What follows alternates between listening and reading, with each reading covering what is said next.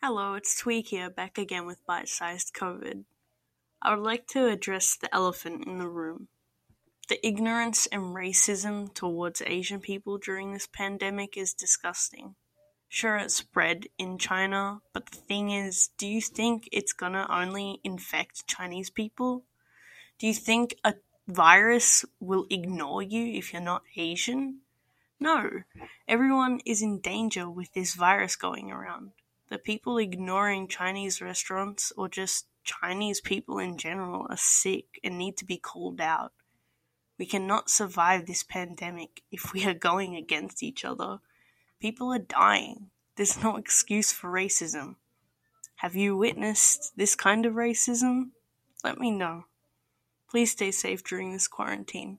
Stay inside, wash your hands, and talk to your loved ones. Thank you.